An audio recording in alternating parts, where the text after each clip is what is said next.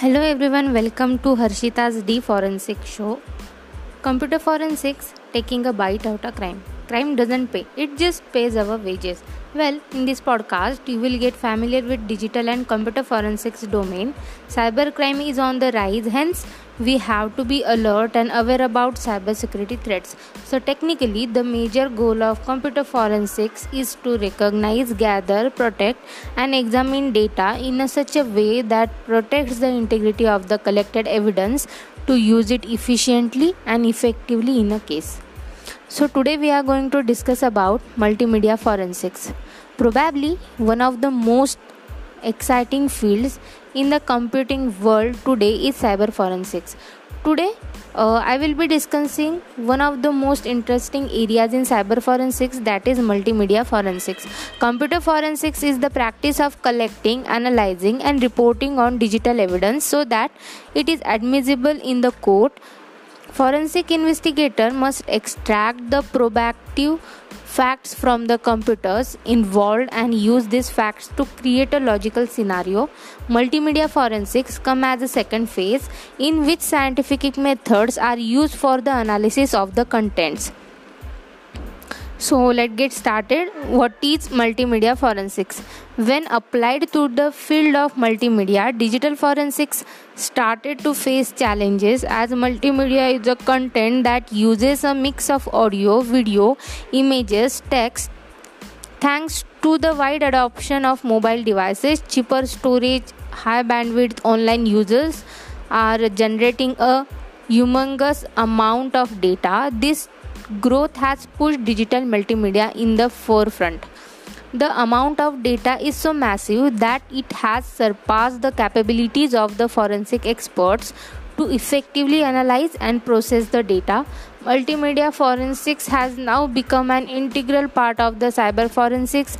Multimedia forensics involves the set of techniques used for the analysis of multimedia signals like audio, video, images. It aims to reveal the history of digital content, identifying the acquisition of device that produce the data, validating the integrity of the contents, retrieving information from multimedia signals. Next, we are going to discuss about what are the approaches to multimedia authentication internet content is only limited to text form. It comes in a lot of different varieties. So the forensic approaches developed to analyze them must also vary in a scope. This goal here is to analyze images, text, audio, video in order to generate piece of logical forensic evidence. Multimedia forensics divides if efforts between two approaches. The first one is active image authentication and the second one is passive image authentication. Active image authentication and passive image authentication are further divided into two categories.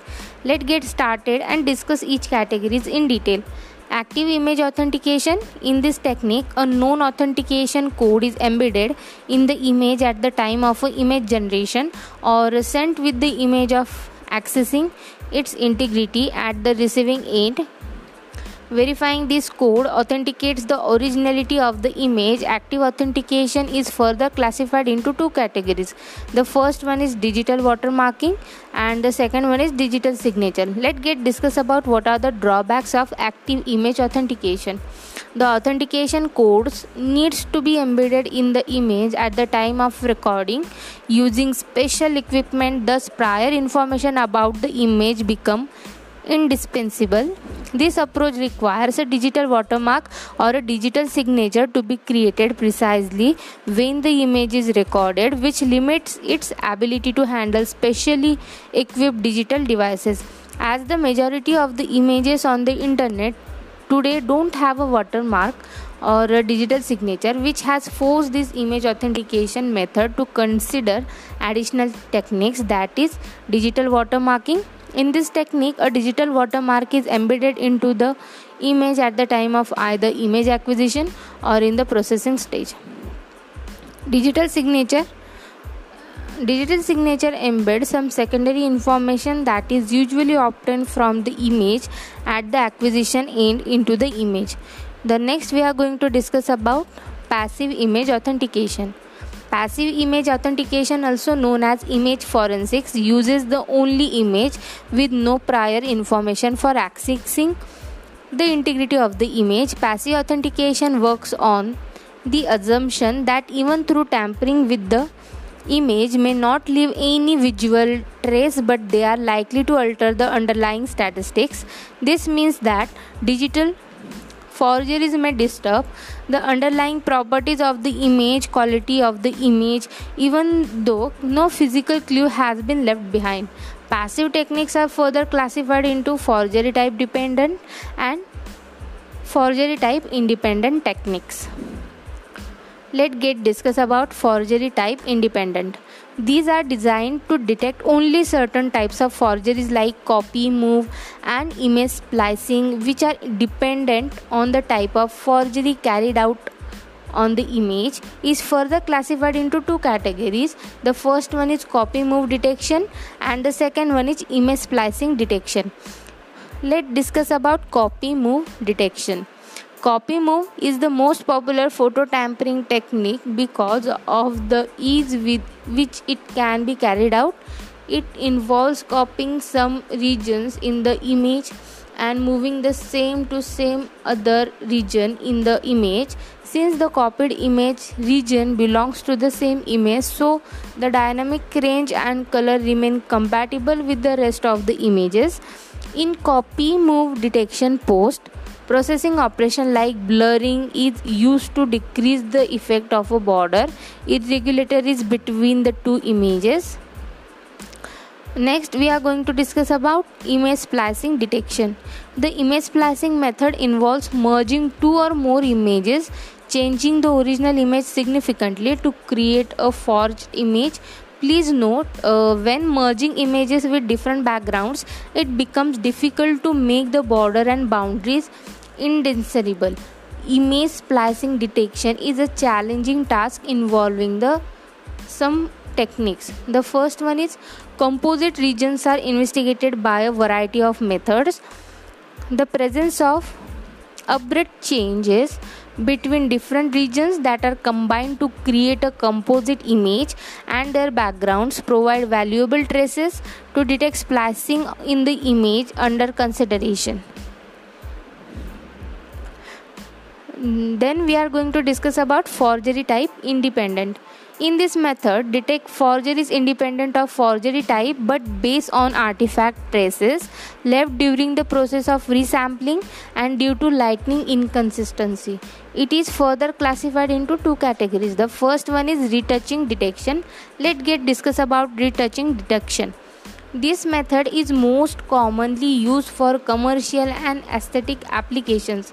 Retouching is mostly carried out to enhance or reduce the image features or to create a convincing composition of two images that requires rotation, resizing, or stretching of one of the images.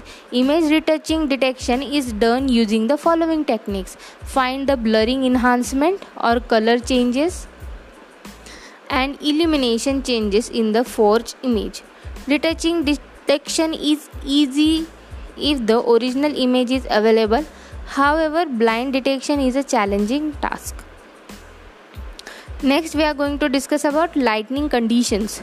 Images that are combined during tampering are taken in a different lighting conditions.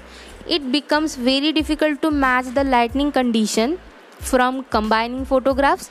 This lighting inconsistency in the composite image can be used to detection of the image tampering. So let's get discuss about what are digital fingerprints. Although cryptographic tools and access control mechanisms ensure the safe delivery of multimedia content across the internet, but this protection ends as soon as the content is delivered to the end user and safely decrypted.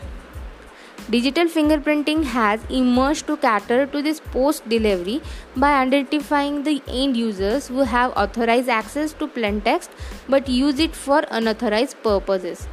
Digital fingerprinting process involves investigators to trace the illegal usage of multimedia content through a unique identifying information known as fingerprint that is embedded in the content before distribution YouTube is using this technology to scan files and match the digital fingerprints they find against a database of copyrighted material to see if any intellectual property is being violated.